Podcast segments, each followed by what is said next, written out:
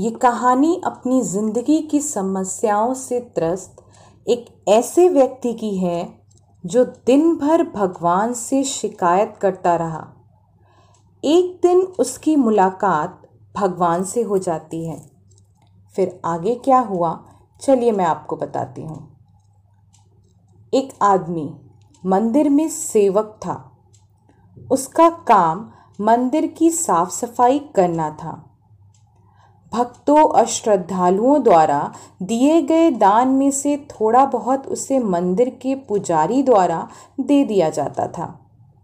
इसी से उसकी गुजर बसर चल रही थी। वह अपनी ज़िंदगी से बहुत परेशान और दुखी था। मंदिर में काम करते करते वह दिन भर अपनी ज़िंदगी को लेकर शिकायतें ही करता रहता। एक दिन शिकायत करते हुए वह भगवान से बोला, भगवान जी, आपकी ज़िंदगी कितनी आसान है। आपको बस एक जगह आराम से खड़े रहना होता है। मेरी ज़िंदगी को देखो। कितनी कठिन ज़िंदगी जी रहा हूँ। मैं दिन भर कड़ी मेहनत करता हूँ, तब कहीं दो टाइम की रोटी नसीब हो पाती है। काश मेरी ज़िंदगी भी आपकी तरह होती। उसकी बात सुनकर भगवान बोले, तुम जैसा सोच रहे हो, वैसा नहीं है। मेरी जगह रहना बिल्कुल आसान नहीं है। मुझे बहुत सारी चीज़ें देखनी पड़ती हैं। बहुत सी व्यवस्थाएँ करनी पड़ती हैं। ये हर किसी के बस की बात नहीं है। भगवान जी, कैसी बात कर रहे हैं आप? आपका काम आसान ही तो है। आपकी तरह तो मैं भी दिन भर खड़े रह सकता हूँ। इसमें कौन सी बड़ी बात है? मंदिर का सेवक बोला। तुम नहीं कर पाओगे। इस काम में बहुत धैर्य की आवश्यकता पड़ती है, पलटकर भगवान ने कहा। सेवक ने कहा, मैं ज़रूर कर पाऊँगा। आप मुझे एक दिन अपनी ज़िंदगी जीने दीजिए। आप जैसा बताएँगे, मैं वैसा ही करूँगा। मंदिर का सेवक जिद करने लगा। उसकी जिद के आगे भगवान मान गए और बोले, बेटा, ठीक है। आज पूरा दिन तुम मेरी ज़िंदगी जियो। मैं तुम्हारी ज़िंदगी जीता हूँ। लेकिन मेरी ज़िंदगी जीने के लिए तुम्हें कुछ शर्तें माननी होंगी। सेवक बोला, मैं हर शर्त मानने को तैयार हूँ, भगवान जी। भगवान बोले, ठीक है तो ध्यान से सुनो अब। मंदिर में दिन भर बहुत से लोग आएँगे और तुमसे बहुत कुछ कहेंगे। कुछ तुम्हें अच्छा बोलेंगे तो कुछ बुरा। तुम्हें हर किसी की बात चुपचाप एक जगह मूर्ति की तरह खड़े रहकर धैर्य के साथ सुननी है और उन पर कोई प्रतिक्रिया नहीं देनी है। सेवक मान गया। भगवान और उसने अपनी ज़िंदगी एक दिन के लिए आपस में बदल ली। सेवक भगवान की जगह मूर्ति बनकर खड़ा हो गया और भगवान मंदिर की साफ़ सफ़ाई का काम निपटाकर वहाँ से चले गए। कुछ समय बीतने के बाद मंदिर में एक धनी व्यापारी आया। भगवान से प्रार्थना करते हुए वह बोला, भगवान जी, मैं एक नई फैक्ट्री डाल रहा हूँ। मुझे आशीर्वाद दीजिए कि यह फैक्ट्री अच्छी तरह चले और मैं इससे अच्छा मुनाफा भी कमाऊं। प्रार्थना करने के बाद वह प्रणाम करने के लिए नीचे झुका तो उसका बटुआ गिर गया। जब वह वहाँ से जाने लगा तो भगवान की जगह खड़े मंदिर के सेवक का मन हुआ कि उसे बता दे कि उसका बटुआ गिर गया है। लेकिन शर्त अनुसार उसे चुप रहना पड़ा। इसलिए वह कुछ नहीं बोला और खामोश खड़ा रहा। इसके तुरंत बाद एक गरीब आदमी वहाँ आया। और वो भगवान से बोला, भगवान जी, बहुत गरीबी में जीवन काट रहा हूँ। परिवार का पेट पालना है, माँ की दवाई की व्यवस्था करनी है। समझ नहीं पा रहा हूँ कि इतना सब कैसे करूँ। आज देखो, मेरे पास बस एक ही रुपया है। इसमें मैं क्या कर पाऊँगा?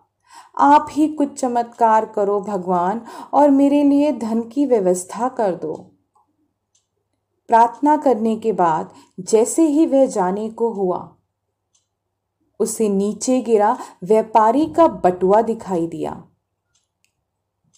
उसने बटुआ उठा लिया और भगवान को धन्यवाद देते हुए बोला, भगवान जी, आप धन्य हैं, आपने मेरी प्रार्थना इतनी जल्दी सुन ली। इन पैसों से मेरा परिवार कुछ दिन भोजन कर सकता है।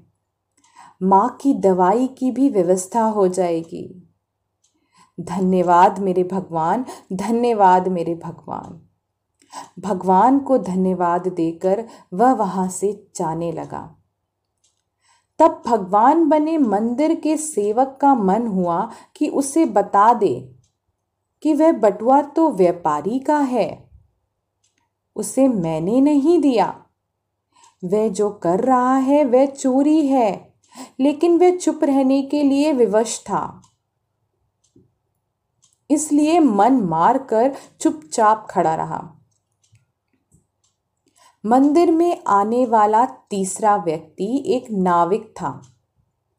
वह चौदह दिन के लिए समुद्री यात्रा पर जा रहा था। भगवान से उसने प्रार्थना की कि उसकी यात्रा सुरक्षित रहे। और वह सकुशल वापस अपने परिवार के पास वापस आ सके। वह प्रार्थना कर ही रहा था कि धनी व्यापारी वहाँ आ गया। वह अपने साथ पुलिस भी लेकर आया था। नाविक को देखकर वह पुलिस से बोला, मेरे बाद ये मंदिर में आया है? ज़रूर इसने ही मेरा बटुआ चुराया होगा। आप इसे गिरफ़्तार कर लीजिए। पुलिस नाविक को पकड़कर ले जाने लगी। भगवान बने आदमी को अपने सामने होता हुआ ये अन्याय सहन नहीं हुआ। शर्त अनुसार उसे चुप रहना था। लेकिन उसे लगा कि बहुत गलत हो चुका है। यदि अब मैं चुप रहा तो एक बेकसूर आदमी को व्यर्थ में ही सज़ा भुगतनी पड़ेगी। उसने अपनी चुप्पी तोड़ते हुए कहा, आप गलत व्यक्ति को पकड़कर ले जा रहे हैं। ये बटुआ इस नाविक ने नहीं, बल्कि इसके पहले आए गरीब व्यक्ति ने चुराया है। मैं भगवान हूँ, मैंने सब देखा है। पुलिस भगवान की बात कैसे नहीं मानती? उनकी बात मानकर उन्होंने नाविक को छोड़ दिया और उस गरीब आदमी को पकड़ लिया जिसने बटवा लिया था। शाम को जब भगवान वापस आए तो मंदिर के सेवक ने पूरे दिन का वृतांत सुनाते हुए उन्हें गर्व के साथ बताया कि आज मैंने एक व्यक्ति के साथ अन्याय होने से रोका है। देखिए, आपकी ज़िंदगी जीकर आज मैंने कितना अच्छा काम किया है। उसकी बात सुनकर भगवान बोले, ये तुमने क्या किया? तुमसे कहा था कि चुपचाप मूर्ति बनकर खड़े रहना। लेकिन वैसा ना कर, तुमने मेरी पूरी योजना पर पानी फेर दिया। उस धनी व्यापारी ने बुरे कर्मों द्वारा इतना धन कमाया है। यदि उसमें से कुछ पैसे गरीब आदमी को मिल जाते तो उसका भला हो जाता। और व्यापारी के कुछ पाप भी कम हो जाते। जिस नाविक को तुमने समुद्री यात्रा पर भेज दिया, वह जीवित वापस नहीं आ पाएगा। समुद्र में बहुत बड़ा तूफ़ान आने वाला है। यदि वह कुछ दिन जेल में रहता तो कम से कम बच जाता। सेवक को यह सुनकर एहसास हुआ कि वह तो बस वही देख पा रहा था जो आँखों के सामने हो रहा था। उन सबके पीछे की वास्तविकता को वो देख ही नहीं पा रहा था। जबकि भगवान जीवन के हर पहलू पर विचार अपनी योजना बनाते हैं और लोगों के जीवन को चलाते हैं।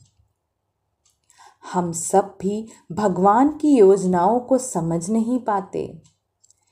जब हमारे साथ कुछ गलत हो रहा होता है या हमारे हिसाब से कुछ नहीं हो रहा होता है तो अपना धैर्य खोकर हम भगवान को दोष देने लगते हैं। हम ये समझ नहीं पाते कि इन सब के पीछे भगवान की कोई ना कोई योजना छुपी होती है। ऐसे समय में हमें भगवान पर विश्वास रखकर धैर्य धारण करने की आवश्यकता है। इसलिए चिंता ना करें। यदि आपकी मर्ज़ी से कुछ नहीं हो रहा तो इसका अर्थ है कि वह भगवान की मर्ज़ी से हो रहा है। और भले ही देर से सही, भगवान की मर्ज़ी से सब अच्छा ही होता है।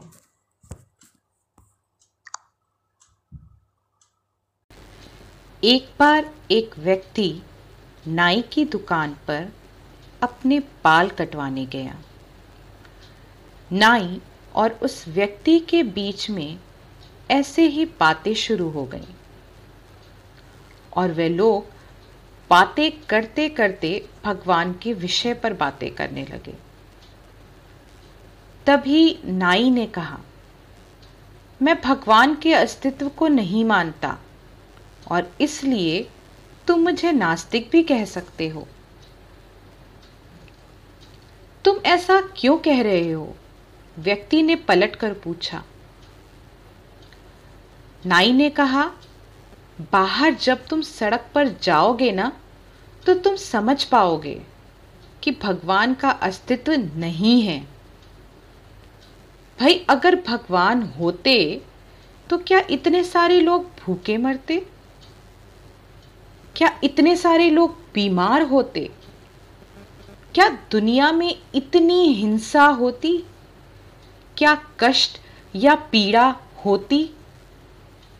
मैं ऐसे निर्दयी ईश्वर की कल्पना नहीं कर सकता, जो इन सब की अनुमति दे। व्यक्ति ने थोड़ा सोचा, लेकिन वह वाद विवाद नहीं करना चाहता था, इसलिए चुप रहा। और नाई की बातें सुनता रहा। नाई ने अपना काम खत्म किया और वह व्यक्ति नाई को पैसे देकर दुकान से बाहर आ गया। वह जैसे ही नाई की दुकान से निकला, उसने सड़क पर एक लंबे घने बालों वाले एक व्यक्ति को देखा, जिसकी दाढ़ी भी बड़ी हुई थी ऐसा लगता था शायद उसने कई महीनों तक अपने बाल नहीं कटवाए थे। वह व्यक्ति वापस मुड़कर नाई की दुकान में दोबारा घुसा और उसने नाई से कहा, क्या तुम्हें पता है, नाइयों का भी अस्तित्व नहीं होता? नाई ने कहा, तुम कैसी बेकार की बातें कर रहे हो? क्या तुम्हें मैं दिखाई नहीं दे रहा? मैं यहाँ हूँ और मैं एक नाई हूँ। और मैंने अभी अभी तो तुम्हारे बाल काटे हैं। व्यक्ति ने कहा, नहीं, नाई नहीं होते। अगर होते तो क्या बाहर उस व्यक्ति के जैसे कोई भी लंबे बाल व बड़ी हुई दाढ़ी वाला होता?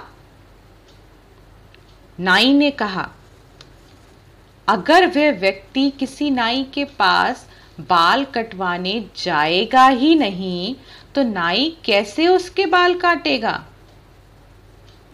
व्यक्ति ने कहा, तुम बिल्कुल सही कह रहे हो। यही बात है भगवान भी होते हैं। वो एक अदृश्य शक्ति है।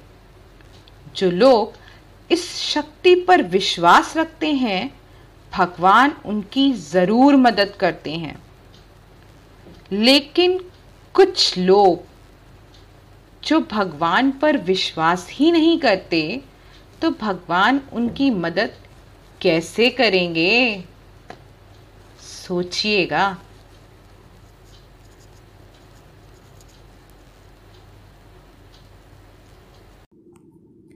दोस्तों, आज आपके साथ एक स्टोरी शेयर करने जा रही हूँ, जो हमें बताती है कि कैसे आस्था, विश्वास और सब्र का फल हमेशा मीठा होता है।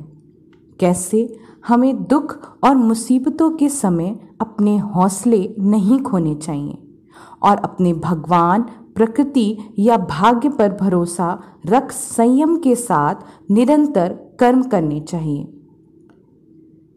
चलिए तो सुनते हैं। एक अमीर व्यक्ति था। उसने समुद्र में अकेले घूमने के लिए एक नाव बनवाई। छुट्टी के दिन वह नाव लेकर समुद्र की सैर करने निकला। वह समुद्र में थोड़ा आगे तक पहुँचा ही था कि अचानक एक जोरदार तूफ़ान आ गया। उसकी नाव पूरी तरह से तहस नहस हो गई। लेकिन वह लाइफ जैकेट की मदद से समुद्र में कूद गया। जब तूफ़ान शांत हुआ, तब वह तैरता तैरता एक टापू पर जा पहुँचा। मगर वहाँ भी कोई नहीं था। टापू के चारों ओर समुद्र के अलावा कुछ भी नज़र नहीं आ रहा था। उस आदमी ने सोचा कि जब मैंने पूरी ज़िंदगी में किसी का भी कभी बुरा नहीं किया तो मेरे साथ ऐसा क्यों हुआ? उस इंसान को लगा कि रब ने मौत से बचाया तो आगे का रास्ता भी रब ही बताएगा। धीरे धीरे वह वहाँ पर उगे झाड़, फल, पत्ते खाकर दिन बिताने लगा। और अब धीरे धीरे उसकी आस टूटने लगी। पर उसका अपने ईश्वर और किस्मत से विश्वास नहीं उठा। फिर एक दिन उसने सोचा कि अब पूरी ज़िंदगी यहीं इसी टापू पर ही बितानी है तो क्यों ना एक झोपड़ी बना लूँ? फिर उसने पेड़ और झाड़ की लकड़ियाँ से एक छोटी सी झोपड़ी बनाई। उसने मन ही मन में सोचा कि आज से झोपड़ी में सोने को मिलेगा। आज से बाहर नहीं सोना पड़ेगा। रात हुई अचानक से मौसम बदला और बिजली ज़ोर ज़ोर से कड़कने लगी। तभी अचानक एक बिजली उसकी झोपड़ी पर आ गिरी और झोपड़ी चलने लगी। यह देखकर वह व्यक्ति पूरी तरह से टूट गया। आसमान की तरफ़ देखकर बोला यार अब ये तेरा कैसा इंसाफ है? तूने मुझ पर अपनी रहम की नज़र क्यों नहीं की? मैंने हमेशा तुझ पर विश्वास बनाए रखा। फिर वह इंसान हताश और निराश होकर सर पर हाथ रखकर रोने लगा। अचानक ही एक नाव टापू के पास आई। नाव से उतरकर दो आदमी बाहर आए और बोले कि हम तुम्हें बचाने आए हैं। दूर से इस वीरान टापू में जलता हुआ झोपड़ा देखा तो लगा कि कोई उस टापू पर मुसीबत में है। अगर तुम अपनी झोपड़ी नहीं जलाते तो हमें पता ही नहीं चलता कि टापू पर कोई है। उस आदमी की आँखों में आँसू गिरने लगे। उसने रब से माफ़ी मांगी और बोला कि, या रब, मुझे क्या पता था कि तूने मुझे बचाने के लिए मेरी झोपड़ी जलाई थी। यकीनन, तू अपने बंदों को हमेशा ख्याल रखता है। तूने मेरे सब्र का इम्तिहान लिया। लेकिन मैं उसमें फेल हो गया। मुझे माफ़ कर दे रब। इस कहानी से यही सीख मिलती है। दिन चाहे सुख का हो या दुख का, भगवान अपने बंदों का साथ हमेशा देते हैं। हाँ बंदा एक बार रब से रूठ सकता है, लेकिन रब बंदे से कभी नहीं रूठता। वह हमेशा अच्छा ही करता है। अक्सर हमारे साथ भी ऐसे ही हालात बन जाते हैं। हम पूरी तरह निराश हो जाते हैं और अपने रब, ईश्वर या डेस्टिनी से रूट जाते हैं और विश्वास खो देते हैं, जिससे हमारा सेल्फ कॉन्फिडेंस यानी आत्मविश्वास में भी गिरावट होती है। लेकिन फिर बाद में हमें पता लगता है कि परमात्मा या डेस्टिनी ने अच्छा ही किया था। नहीं तो आज मैं यहाँ ना होता। इसलिए मुसीबत या दुख के समय हार मानने की बजाय लगातार काम करिए।